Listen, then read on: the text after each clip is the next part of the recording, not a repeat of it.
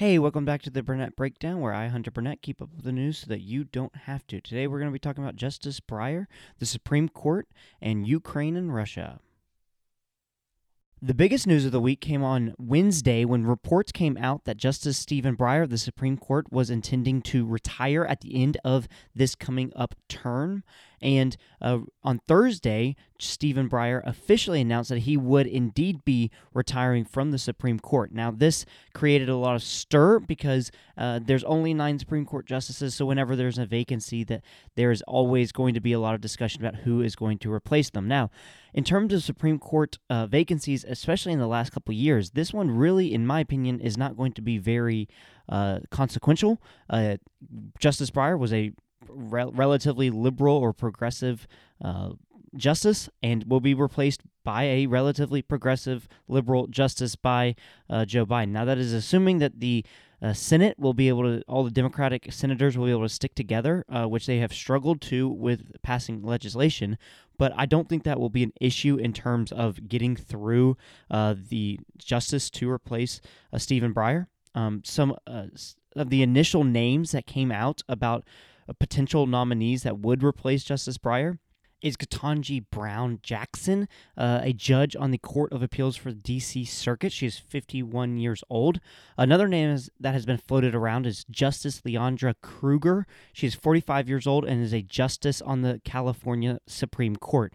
Now, uh, in uh, there, uh, Joe Biden and his administration has reiterated a couple of times now that uh, they are committed to putting the first uh, black woman on the Supreme Court.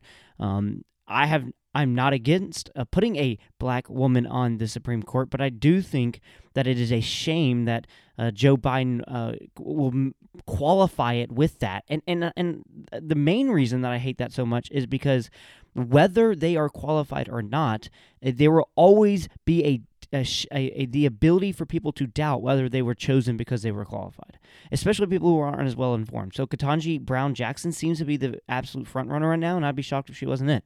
And she's a judge on the Court of Appeals for the D.C. Circuit. Now, the Court of Appeals for the D.C. Circuit is largely seen as kind of the training ground for Supreme Court justices. She, she is clearly uh, qualified. She went to Harvard Law. She's been a judge for a while now. She's clearly qualified, and so it's frustrating to me that uh, Joe Biden would come out and you and, and say that that is what he is looking for someone who meets that criteria because now uh, people will doubt whether she is qualified when uh, she seems to be in all manner uh, very qualified and so i hate that we have to qualify it like that and uh, and as such can lead to uh, a, at least some doubt, uh, which is um, just a, a, shame. And I hate using that kind of race uh, based qualifications for any position, uh, but especially when the candidate or the you know nominee would be imminently uh, qualified either way. In a similar vein, uh, the Supreme Court took an uh, affirmative, cash, affirmative action case on Tuesday. Um, so the Supreme Court uh, decided that they would decide whether to prohibit the use of race conscious admissions in higher education. So the law- lawsuit alleged that Harvard and the University of North Carolina used quota like racial balancing tactics that artificially raised the standards of admission for Asian American applicants. So uh, there is there were two separate cases filed, one against Harvard and one against UNC, and they have now been combined uh, and are going to be presenting in front of the Supreme Court. Uh, the alleged the allegations here are that. Uh, Asians were admitted at a lower rate than whites, even though their overall academic scores were better. Um, now, so this is uh, going to be uh, a really important, a really interesting case to watch. Uh, it will be. Uh, we'll see when it. It could theoretically be pushed to next term and not done this term. Uh, if it is done this term, then we will likely get a decision in June. But this could really have a huge impact on higher ed. So what happens now is uh, colleges are allowed to take into the take into account the race of applicants. Now, the reason why is is theoretically because they are it, it helps them develop and admit a diverse set of students. And so in order to uh, kind of have this diverse student body, uh, they are allowed to take race into account as long as, and this is important, as long as it is part of a uh, a uh, not, it is not strictly based on race, but rather is uh, only one of many factors. So they have to have a multi-factor uh, way of evaluating candidates, uh, and race cannot be the only one. And Harvard has said that it only considered race in this flexible way, so as one factor among many in building diverse classes of students. What's interesting too is the um, uh, Harvard and uh, and a lot of uh, schools across the country. It's not just Harvard.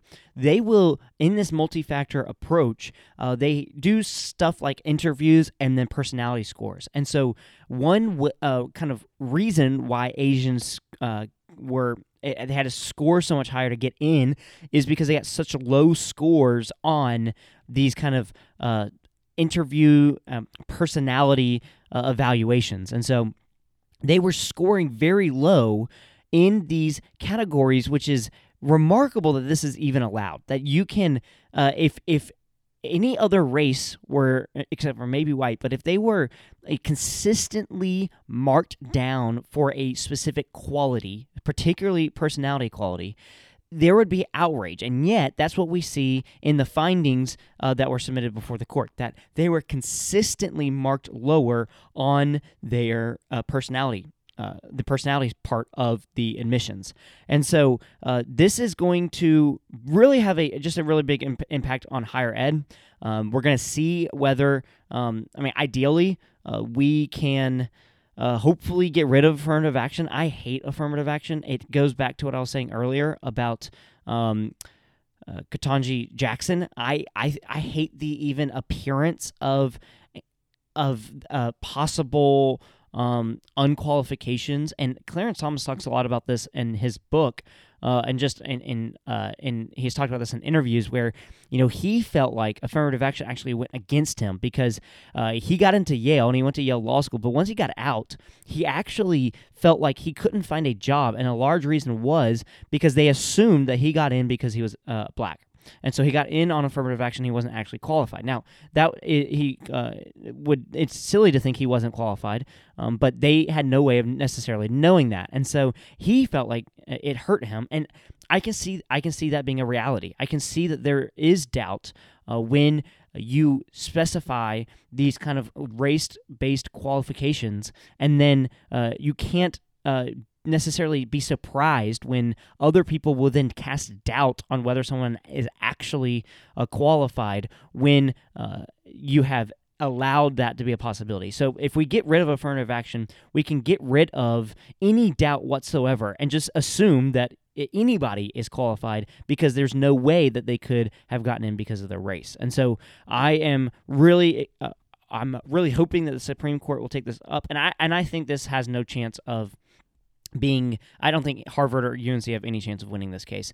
Uh, the, even John Roberts uh, is, is, famously said that the only w- way to get rid of ba- race-based discrimination is to stop discriminating discriminating based on race. Uh, and so, just with that statement alone, it seems to be that he's going to probably rule uh, in favor of these Asian American students or applicants, uh, and not Harvard and UNC. But we uh, will see as we go. Now, on to some quick hits. On Tuesday, judges in Fulton County, Georgia, granted a special grand jury to investigate efforts to overturn Georgia's 2020 election results. Fulton County DA asked for the grand juries, saying she needed one to issue subpoenas to compel witnesses to testify and provide evidence. So, this is a special purpose grand jury, and it can start on May 2nd and continue up to a year. So, this grand jury will not have the authority to return an indictment, but can subpoena witnesses, demand documents, and make recommendations regarding criminal prosecution. Um, so uh, this is going to investigate whether there were any potential quote potential violations of Georgia law prohibiting solicitation of election fraud, the making of false statements to state and local bodies, conspiracy, racketeering, violation of oath of office, and any involvement in violence or threats related to the elections administration. So this will largely be focused on the Trump uh, campaign and uh, be investigated whether they uh, broke the law in trying to particularly uh, get Brad Raffensperger, the Secretary of State, to possibly find votes in order to overturn the election. Uh, this uh, grand jury is going to determine is going to be able to call witnesses and compel uh, testimony to uh, see whether uh, any laws were broken. Um, I, I'm interested to see what happens here. If a law was broken in the state of Georgia, it doesn't matter if it was Donald Trump or not, then I, I he should uh, he should get uh, convicted, and I'll be watching with interest to see what happens. Uh, I, you know, I, I've, I've had a guess. I wouldn't be surprised if uh, nothing comes of this, uh, but I wouldn't be surprised if something does. I think it is all going to de- uh, be determined based on the facts and whether they the facts can be used to justify a breaking of the law. Um, or not. So uh, we'll I'll keep everyone updated. Um, I'm interested in it, but uh, we'll see as we go with that as well. On Thursday, the Fed released their meeting notes, and uh, Fed Chair Jerome Powell spoke. And uh, they are expected to raise rates in March, uh, and going to the expectation is that there will be through at least three rate hikes this year. Now, this is a kind of a shift in towards a more hawkish policy uh, or stance uh, for the Fed. They are be, going to begin to tighten the monetary supply, uh, get rid of some assets on their balance sheet. Uh, I don't necessarily know how it all works, um, but they are doing all of this to address inflation. Uh, so, though I don't necessarily know all about monetary policy, I, I, I stand by what I said a couple weeks ago uh, in terms of inflation that I do not think the government is going to be able to do a whole lot about inflation until they uh, can get uh, the supply chains figured out, and the government can't really do much about that. So supply chains need to get figured out, and then uh, the labor market, the labor shortage needs to end, and people need to be able to find uh, workers. And so until those two things are so- are solved, uh, we will have inflation, and the the Fed can do something about it. I guess they can you know limit demand a little bit by decreasing or tightening the monetary supply and not being so loose with their money or with the money. But I still have my doubts that this is going to do much uh, especially because uh, of those factors I've already talked about. In international news, again, we are talking about Russia and Ukraine. Uh, so, as a recap, uh, Russia has accumulated more than 100,000 Russian troops on uh, its border with Ukraine, and uh, large uh, or large swaths of the intelligence in the United States and in NATO believe that they are planning for an invasion. That this is not just a buildup uh, to kind of intimidate, but actually a, a plan to invade. And so NATO uh, has been negotiating with Russia, as has the United States, uh, separately and together.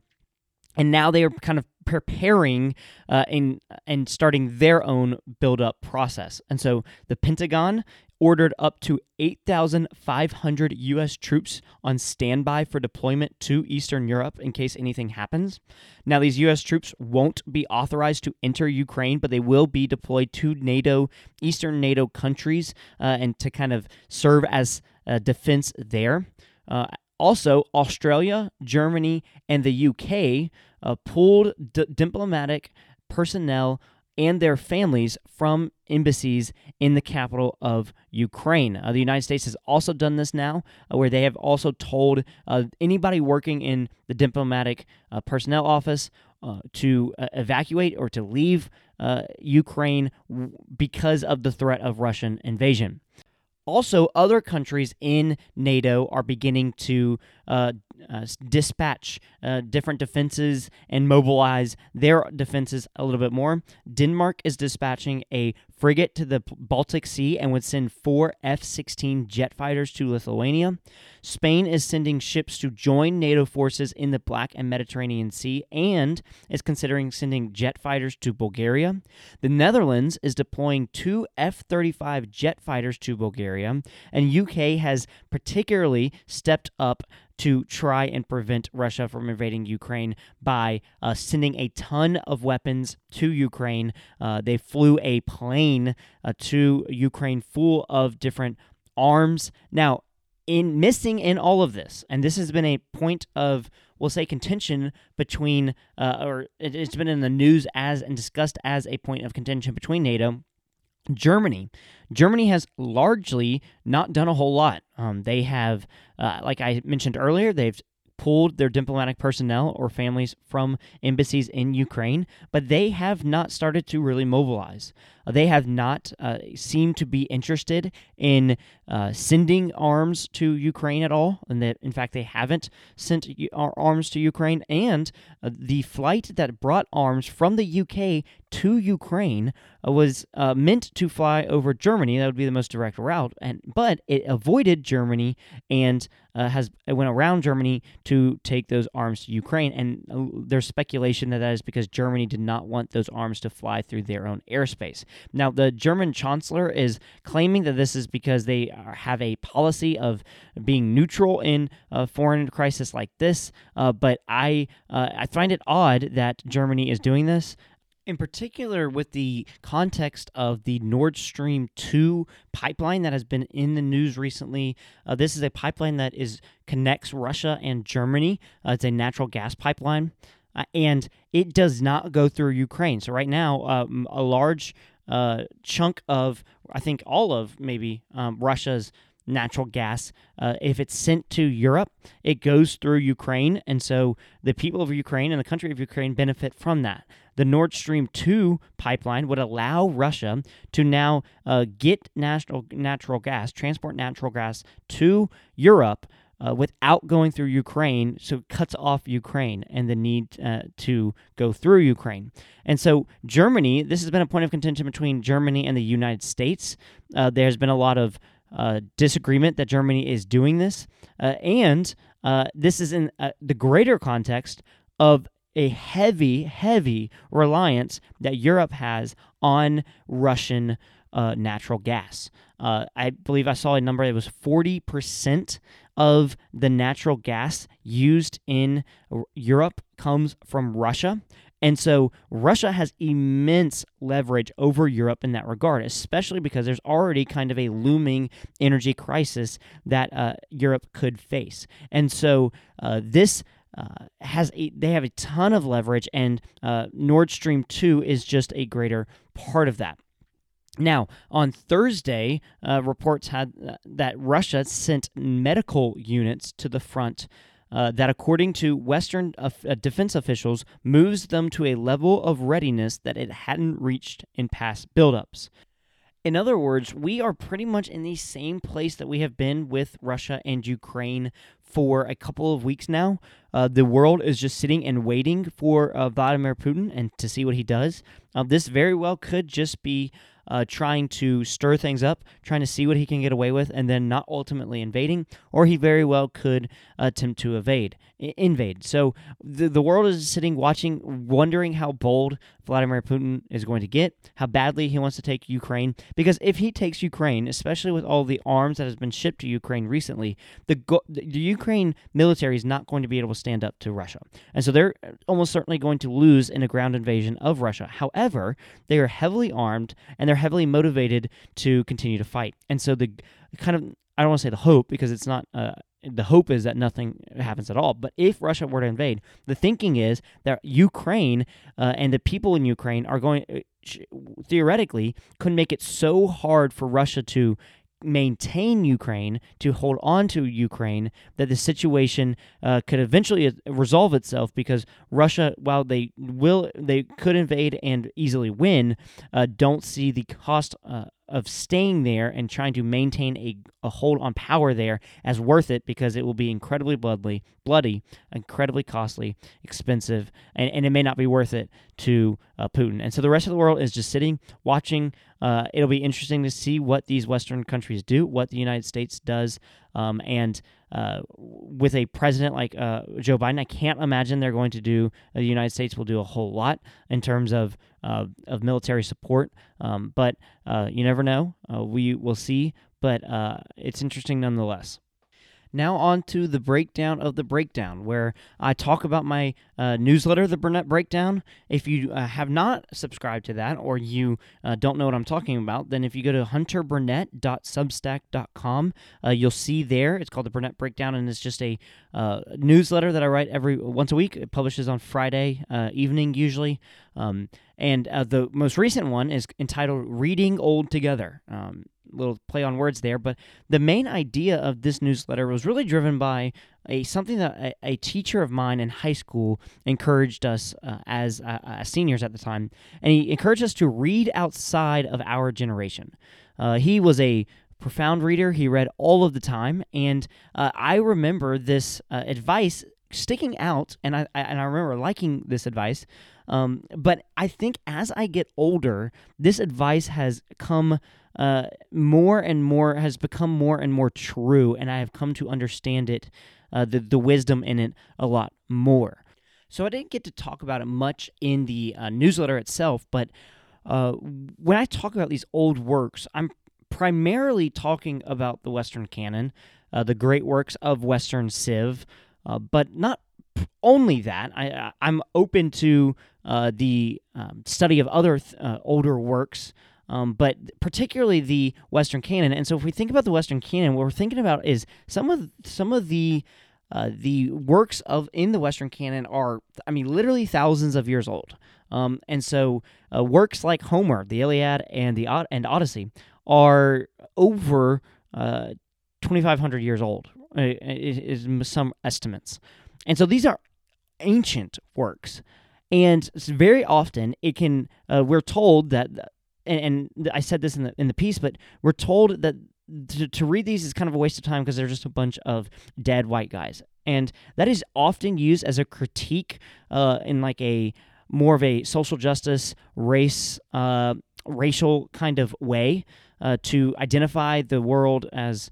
Uh, identifying the racism or structural racism that exists, and uh, these works are part of that system. And uh, th- I don't really care for that argument. I, I think if you had told Homer that in the um, you know 1000 BC that he was a, a white guy, he would have no idea what you were talking about because he was Greek and probably not white. And so uh, I hate that argument. But I don't really care necessarily about the racial part of that argument as much as the idea that because they're dead, you shouldn't read them.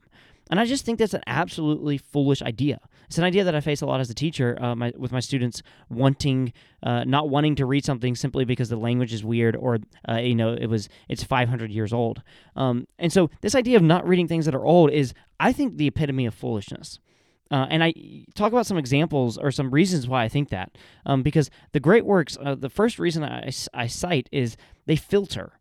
Okay, it, they filter over the course of uh, years, and like I said with Homer, th- uh, sometimes thousands of years, and they stand the test of time. Now, what that means is that uh, people got enough value out of them to not only uh, finish it, but then to promote it and encourage others to read it, particularly uh, their posterity. They encourage to read them. Okay, that's the only way that something lasts thousands of years is if it if people after the author read it and find it value enough, valuable enough to uh, read to continue reading and to encourage others to read. And so, what it does is when we look at things that are old and we read things that are old, it is a natural filtering process because older things over time refine into the best of what was there is left. Uh, I use the example of music, where there's uh, you know decades of music like the you know the '60s, and the '60s uh, are seen as you know a time of great music, but that's largely because most of what was bad in the '60s we have forgotten about because over time we don't listen to it, we don't pass it on, and so the only music we really listen to in the '60s is the best music of the time, and that'll be true of the you know, 2020s in decades they'll look back people will look back at the 2020s and will only experience the best of the 2020s they will not actually get to experience all of the 2020s and so we have you know thousands of years and hundreds of years sometimes of uh, seeing this filtering process work itself out. And so rather than uh, you having limited time and needing to uh, figure out what to read and what is worth your time reading, uh, our generation, many generations before us have already gone through this process. And so as we read what is old, uh, we're kind of participating in that filtering process. And uh, that since that filtering process has taken place, we don't have to waste time trying to figure out what to read if we read old uh, stuff. Uh, the other another reason why we should read old works is because I, I mentioned I call it I, I titled the section building language. I didn't really know a great way to put that. Um, but this I this is a, a really um, I thought this was I, I wrote the most about this because I think this is the most interesting part of this. But um, one part of reading old works is that you build your vocabulary. You you I, as I have read older and older works, I have picked up on words that I didn't even know existed and on words used in a way that I didn't know they could be used because I didn't know the full meaning of the word. And so as you read old works, because they wrote so differently, you become uh, more knowledgeable in words your vocabulary grows. And this isn't just a, uh, a pedantic point, a point to sound uh, smart and intelligent, but rather um, you can you because we use words to think, we use words to uh, interpret the world, to understand the world, to communicate to others. Uh, language is pretty much everything. It gives us in a sense, knowledge. It gives us understanding. Without language, it would be very difficult to understand anything. And so, and so, if you've ever thought about uh, the, those times where you're telling uh, someone how you feel, or you're telling someone, uh, you're you're just communicating something to someone, and you can't think of the right word um, you you you have this idea in your head, but you can't quite put it, you know, the way that you want. And I say this all the time with students. I'll ask a question, and they will try to answer it, and then they'll kind of hesitate, and they'll stop, and they'll say, you know, I, I don't really know how to say it. And and there's a level of because you don't know how to say it, you don't really understand it either. Um, and largely, my role as a teacher and the role of a lot of teachers is to put words to things that people already know. Uh, so I, I don't think that I have that much kind of new and novel information to tell my students, but rather they have these like gut level inclinations, and uh, kind of over time they develop these ideas that they think are true. And uh, very often I will put words to that, and they will kind of you know nod along and uh, in, in a sense, understand themselves and what they were thinking better. And that's what language does for us. And so, as we grow our vocabulary, that opens up a whole new world, a whole new world of being able to accurately with the most precision possible, uh, interpret and describe and understand the world around us. And so, uh, as we read old works, we are building that vocabulary. But it's not just that individual vocabulary. Like I tell, like I say in the piece, it's the collective vocabulary. It is the collective language. Uh, it, we uh, have references. We use stories. We use allusions to uh, these works of the old uh, of the Western canon.